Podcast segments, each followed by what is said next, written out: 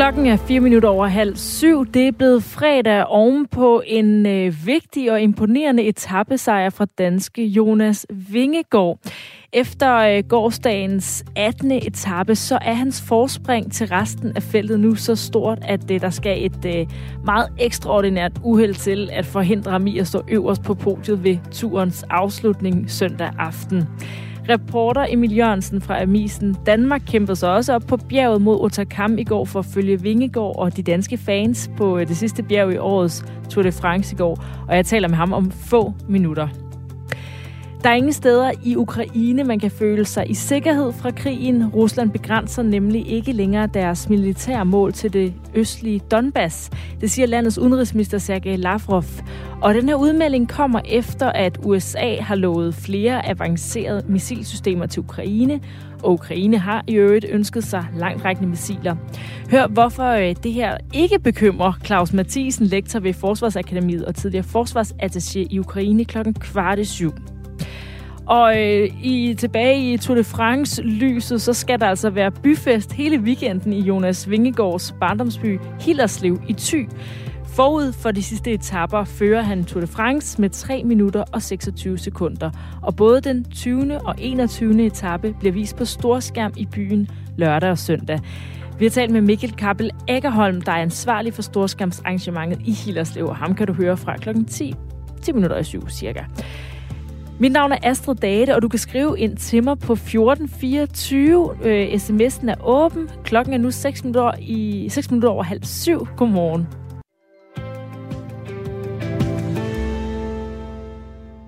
Vi begynder med øh, dagens helt store historie, nemlig Jonas Vingegaard, som altså tog et meget stort skridt mod den samlede sejr i øh, årets Tour de France, da han kom først over stregen på 18. etape sidste stigning, Otakam, og også øh, lagde sine øh, modstandere bag sig, hvilket vil sige, at han lige nu fører turen med 3 minutter og 26 sekunder.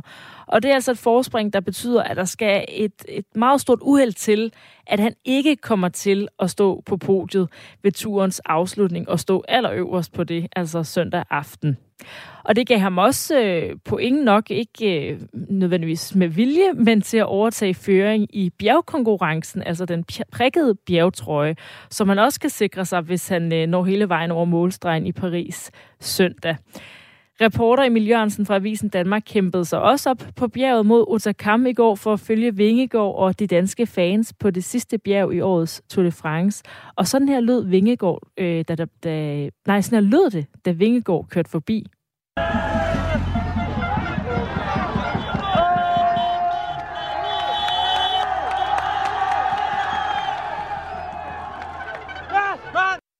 Godmorgen, Emil Jørgensen. Godmorgen. Hvordan var det at overvære Vingegårds øh, bestræbelser på nærmeste hold? Ja, det var fantastisk. Jeg, jeg kan starte med at tale for, for egne vegne helt personligt. På jagt efter danskere på det her bjerg, der løb jeg samlet 14 km ned og op. Jeg tror, jeg glemte at spise i et halvt døgn, og jeg er blevet fuldstændig brændt i krabsefarver af den bane sol, og jeg havde en forrygende dag.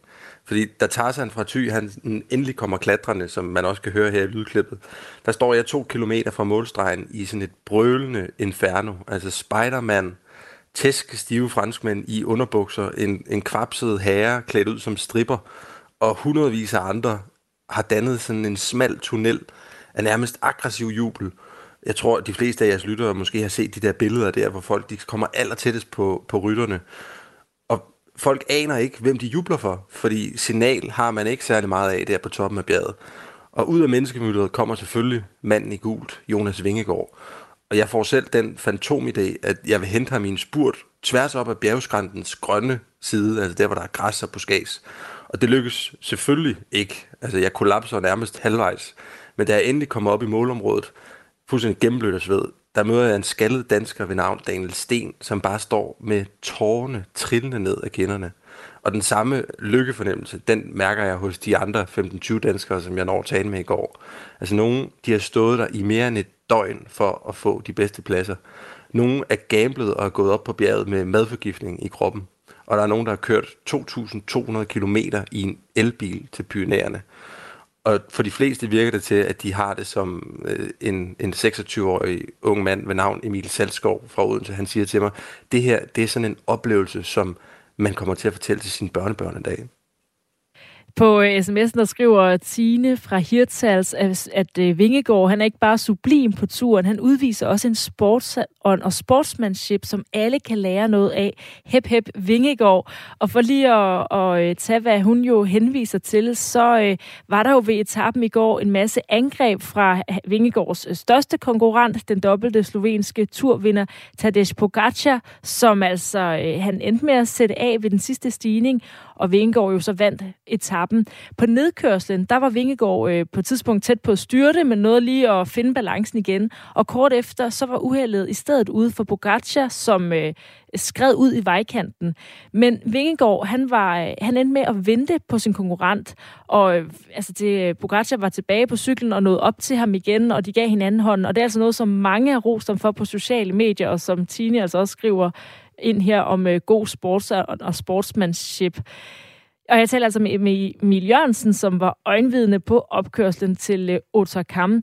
Blev det her øh, også bemærket på, øh, fordi nu siger du, der ikke var så godt signal, var det, blev det overhovedet bemærket, det her med, at han ventede på Pogacar blandt øh, dem, der var mødt frem? Ja, det gjorde det faktisk, fordi der var ikke så godt signal, men længere nede på bjerget var der nogen, der havde sådan nogle gamle transistorradioer, og nogen, der godt kunne få signal, og danskerne hørte det, og man må bare sige, det passer jo perfekt ind i fortællingen om den her meget ydmyge, stille typo, der har taget danskerne med storm. Altså øh, Jonas Vingegaard, der aldrig kunne finde på at bruge store armbevægelser selv, medmindre at han lå ude i vandet og var i gang med crawl.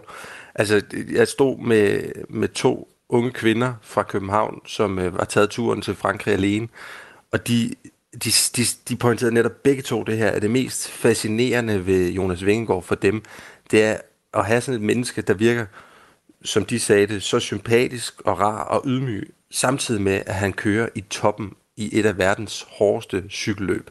Altså netop Jonas Vingegaards person er også en stor del af forklaringen på den bølge af eufori, der har skyllet en del danskere til, til det sydligste Frankrig. Og vi er selvfølgelig som danskere vilde med ham, og har i Danmark en øh, høj vingegård-feber. Hvad med de andre, der jo også øh, kunne følge med i går og, øh, og se, hvordan han øh, med i god sportsånd kom i mål og alligevel vandt etappen? Jamen, jeg vil sige det sådan, det har faktisk udviklet sig lidt i løbet af bare de to dage, jeg har været på Otterkam. Altså, jeg snakkede med en del i onsdags, der sagde, ja, men ham Jonas Vingegaard, øh, han, han, han virker meget dygtig og sympatisk, men giver han overhovedet interviews? Fordi det, det er som om, han ikke rigtig siger så meget. Men jeg fandt også nogle i går, som havde både et irsk og et dansk flag hængende på deres autocamper. Og de var irer, øh, men de fortalte, at de var simpelthen faldet pladask for ham, den lille dansker. Og det var de allerede efter dengang i Tivoli, da holdene blev præsenteret.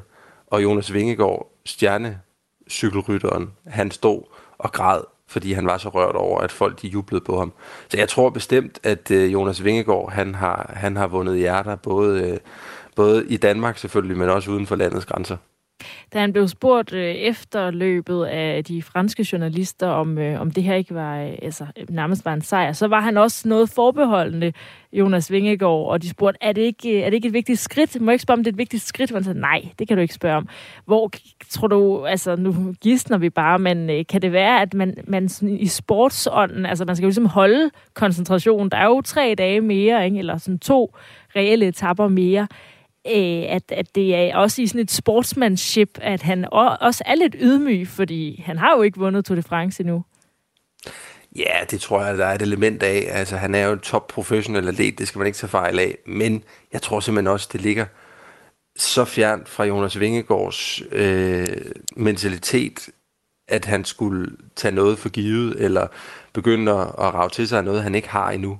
Men jeg synes næsten, det mest i øjenfaldende er også Tadej Pogacars reaktion i går, altså hans slovenske rival, fordi han var ude og sige, den bedste rytter vandt i går på Otakam, og den bedste rytter har formentlig også vundet Tour de France. Og når hans største rival på den måde nærmest fortæller, at Jonas Vingegaard har vundet nu, så tror jeg ikke kun, det er spil for galleriet, så tror jeg simpelthen også, det er ud fra øh, sportslig respekt og realitetssans. De fleste kunne jo se øh, den her sejr på øh, tv eller høre den i radioen, men noget man ikke øh, ser så tit, det er jo, hvad der sker efter etappen. Og der var du jo, da det her bjerg også skulle tømmes for mennesker. Hvad er det, der sker efter sådan en etape? Jamen, der sker jo det, at øh, flere tusind mennesker, de skal fragtes ned fra en, en 15 km høj stigning på et bjerg, hvor der kun går én vej nedad. Så det tager, det tager rigtig lang tid, og selvom at man har fået sådan et fint lille orange klistermærke, hvor der står presse på på sin bil, så kommer man til, stadigvæk til at holde kø. Så jeg tror, jeg var nede fra bjerget i går klokken kvart over 10, og altså, løbet sluttede jo klokken 17.30, så øh, der er en del praktik med, når øh, verdens største cykelløb, det, det kører rundt på i Alperne og i Pyreneerne som i går, men øh, jeg tror for, for både mig og for, for nogle af de andre danskere, jeg nævnte her i starten, der, øh, der var det en del af, del af fornøjelsen. Tak for det, Emil øh, Jørgensen, udsendt reporter fra Avisen Danmark til at øh, dække Tour de France. Selv tak. Klokken er kvart i syv. Det her er Radio 4 morgen.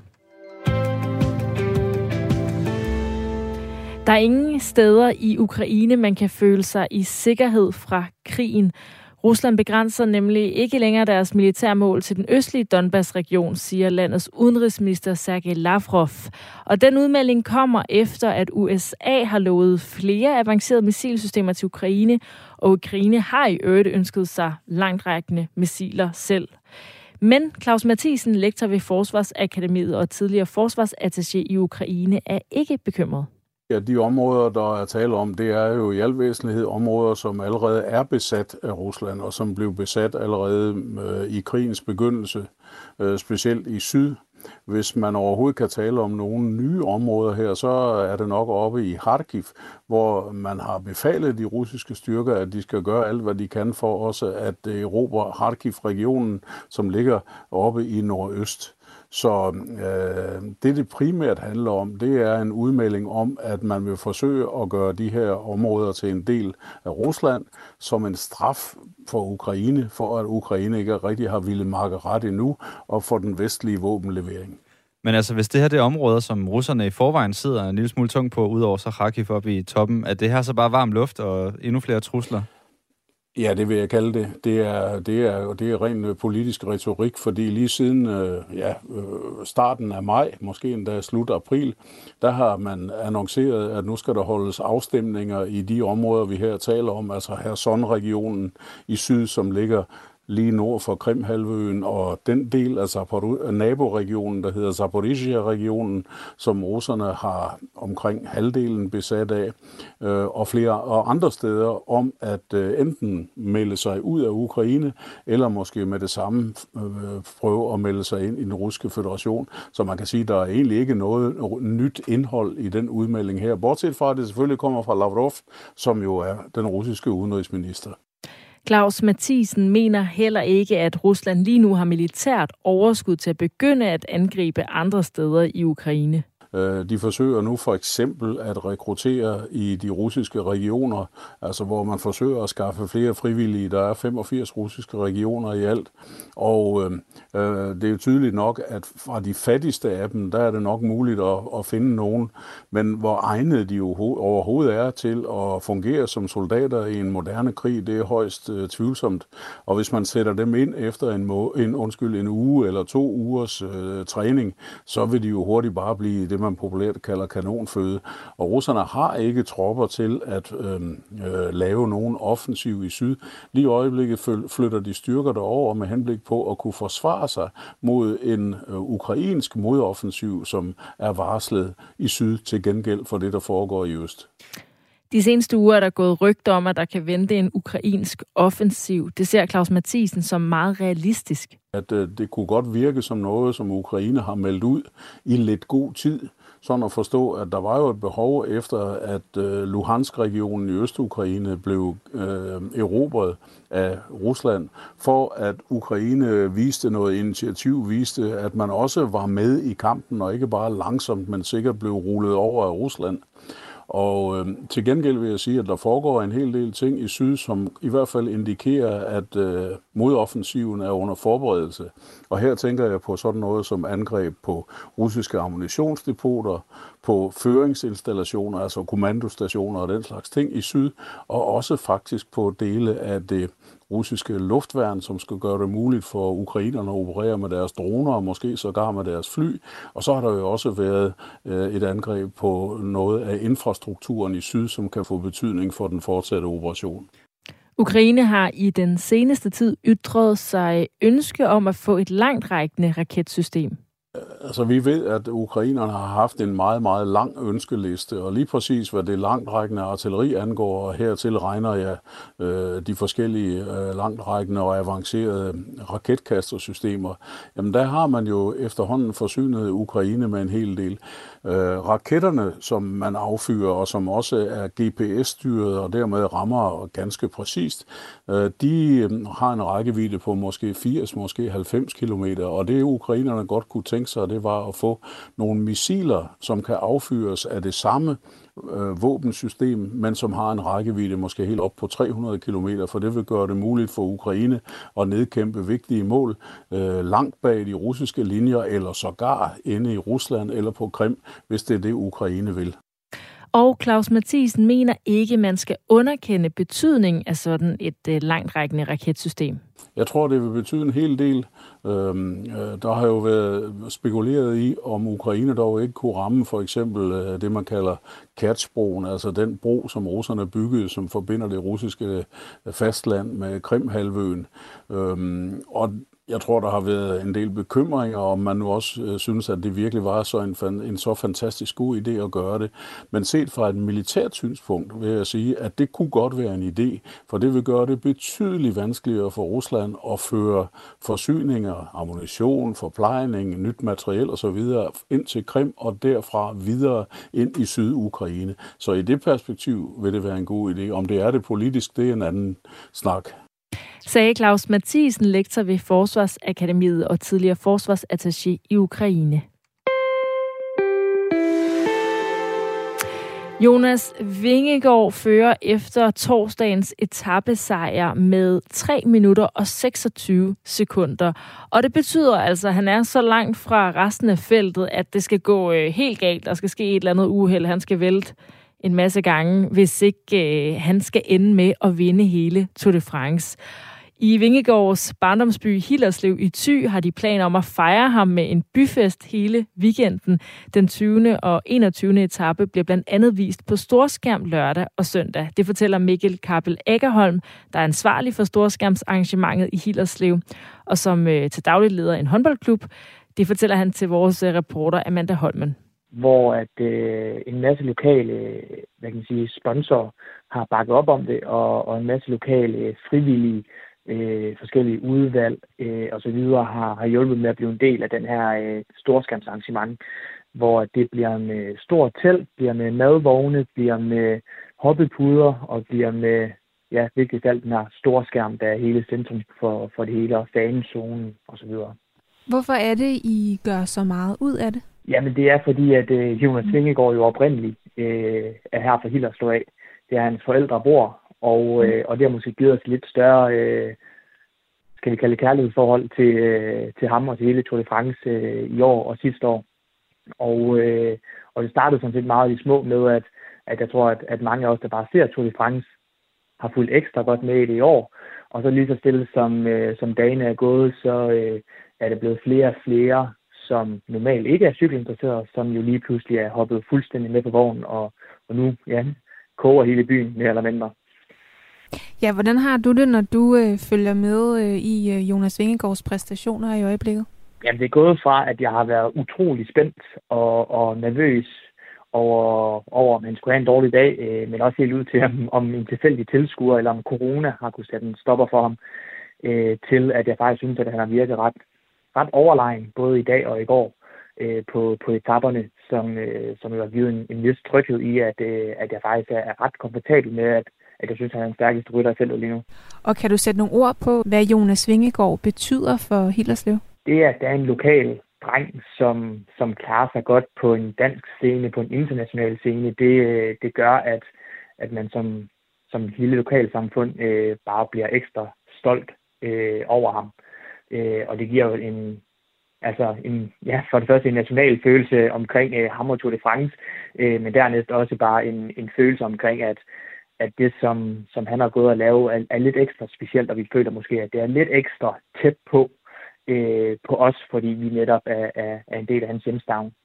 Øh, så det, det gør noget, gør noget lidt ekstra specielt for os, ja. Og hvad håber du så, at der kommer til at ske i weekenden? Jamen det, det bedste, der kunne ske, det er, at, øh, at han selvfølgelig øh, nupper enkeltstarten og kommer sikkert i mål i, i Paris. Øh, vigtigst af alt, det, det er, at han ikke mister en gule trøje, bare kommer sikkert i mål.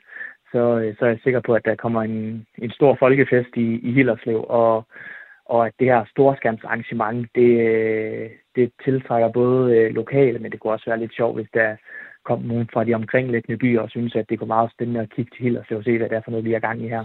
Hvor mange regner du med, der vil komme? For være helt ærligt, så har vi ingen idé. Øh, vi kan godt fornemme lidt, at øh, medier, både tv og radio og, og aviser, synes, det er meget spændende at være en del af. Så det gør også, at de selv har sat forhåbningerne lidt højere op. Øh, og fordi at vi faktisk lige pludselig kan fornemme, at der, der både kommer øh, folk cyklerne hertil og kører de biler til for at se, hvad det er for noget, vi er gang i. Så, øh, så vi, vi tænker, at det kan være alt imellem øh, 100 mennesker, der står her, til at det kan være øh, 1000 samlet set over sådan en weekend her. Altså, for at være helt ærlig, jeg har ingen idé. Vi er en lille landsby med, med måske 400 indbyggere til, til dagligt, så, øh, så, så det kan blive både en fugl og en fisk, kan man sige. Hvordan vil du have det, hvis øh, Jonas Vingegaard han vinder Tour de France officielt i weekenden? Jamen, jeg tror, øh, jeg tror bare, det vil være en, være en lykkeros. Øh, en kæmpe glæde øh, over at det, man har, har set så længe øh, i Tour de France, og, og den forhåbning, man har gået med siden sidste års flotte resultat fra, fra hans side af, øh, at det bare er kulminationen på det. Og så selvfølgelig, at, at, at nu er der så stor en del af det her arrangement her, bevæger sig på, på benene, og så bare se, at, at det arrangement og de folk, der kommer til det, at de forhåbentlig også bare bliver, bliver ekstra glade, og, og det hele går op i en højere enhed. Se, fra den side af, det, øh, det håber jeg bliver lidt en, en, en del af det også. Så, øh, så det vil jo bare være en kæmpe lykkerus det hele sagde Mikkel Kappel Akkerholm, der er ansvarlig for weekendens storskærmsarrangement i Jonas Vingegaards hjemby Hillerslev i Thy. Og et eventuelt overskud fra arrangementet kommer gå, til at gå til Hillerslev Sport. I, øh, I dag der køres øh, en etape i et mere fredeligt terræn i forhold til øh, det sidste bjerg, som de kørte i går, og det er ved den sydfranske by Cahors. Og i morgen der skal rytterne ud på en 40 km enkeltstart, som øh, jo lidt er øh, turens øh, Formel 1, hvor det jo handler om at være allerhurtigst. De kører en af gangen, og det kommer til at afgøre den endelige stilling inden søndagens paradekørsel i Paris. Og det er jo lidt en tradition, sådan en cykeltradition, at man... Øh, giver de øh, bedste ryttere nogle, et, øh, et kælenavn. Jeg har talt med Emil Jørgensen øh, før, som øh, er øh, udsendt reporter fra Avisen Danmark, der kom med et, jeg ikke har hørt før. Han kaldte nemlig Jonas Vingegaard Tarzan fra Thy. Og det kan være, at øh, du sidder derude med et øh, godt nyt kælenavn til Jonas Vingegaard, hvis han skal til at være øh, vores allesammens Tour Darling og Tour de France vinder. Jeg kunne se inde på øh, Skive Folkeblad har de allerede lavet en afstemning om, øh, hvad for et kælenavn han skal være. Og her lyder øh, budene blandt andet øh, Glyngehøvdingen eller Vingesuset, øh, Silden fra Glyngøre, Suset fra Limfjorden, den flyvende Jumbo fra Hillerslev, han cykler jo forholdet Jumbo Visma, Wing Commander, Flyvefisken, Glinten fra Glyngøre. Der er mange forskellige bud. Det kan være, at du sidder med et, der er endnu bedre. Så er nummeret altså øh, 1424. Eller hvis du har en anden øh, kommentar til, øh, til den etappesejr, vi så i går, som jo har været altså, helt afgørende for, om øh, Vingegaard han kommer til at stå øverst på podiet på søndag der skal altså gå meget galt, hvis ikke det bliver ham. Selv hans øh, største rival, Pogacar, den slovenske dobbelte turvinder, har sagt, det var øh, den stærkeste cykelrytter, der vandt i går, og nok også kommer til at vinde løbet, og har nærmest allerede nu erkendt sit nederlag. Men der er selvfølgelig et par dage endnu, og et øh, par dage til at finde på et rigtig godt kælenavn. Skriv ind til 1424.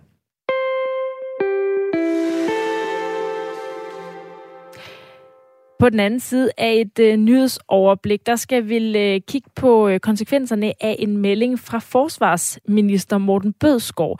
Han fortæller, fortæller nemlig, at ukrainske soldater skal uddannes i Danmark, så de kan kæmpe mod Rusland. Og dermed så ser Danmark ud til at få en ny rolle i forhold til krigen i Ukraine, hvor vi jo hidtil har haft en øh, mere sådan støttende rolle i forhold til sådan våben. Så kommer vi nu også til at støtte med træning. Og spørgsmålet er, hvordan kan vi bidrage med det? Vi har jo også en masse historier om, hvordan øh, forsvaret jo også øh, mangler ressourcer og ikke har en øh, god nok kapacitet, så er vi overhovedet i stand til at træne ukrainske soldater. Det skal jeg tale med Anders Puk Nielsen. Han er militæranalytiker ved Forsvarsakademiet om, og det er altså på den anden side et nyhedsoverblik. Og jeg spørger mig også om det her med, om det ændrer vores øh, rolle i krigen. Altså, hvornår, hvornår er grænsen for, hvornår vi i virkeligheden selv også bliver blandet ind i krigen, og hvornår vi bare står ved siden af og hjælper. Det er altså øh, på den anden side af nyhederne. Det her det er Radio 4 morgen. Du lytter til Asbjørn Møller er klar. Klokken er, klokken er syv.